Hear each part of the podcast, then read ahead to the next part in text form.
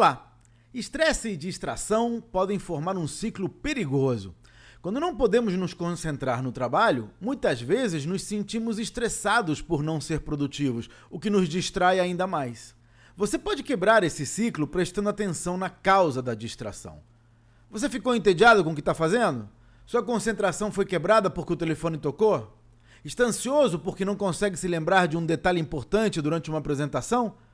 As respostas a essas perguntas ajudarão você a identificar a origem das suas distrações e assim terá melhores condições para eliminá-las. De uma forma geral, antes de resolver um problema, é útil entender qual é a causa, no mínimo para evitar que o ciclo se repita. Para mais dicas sobre negócios, inscreva-se no meu site claudionazajon.com.br. Até a próxima!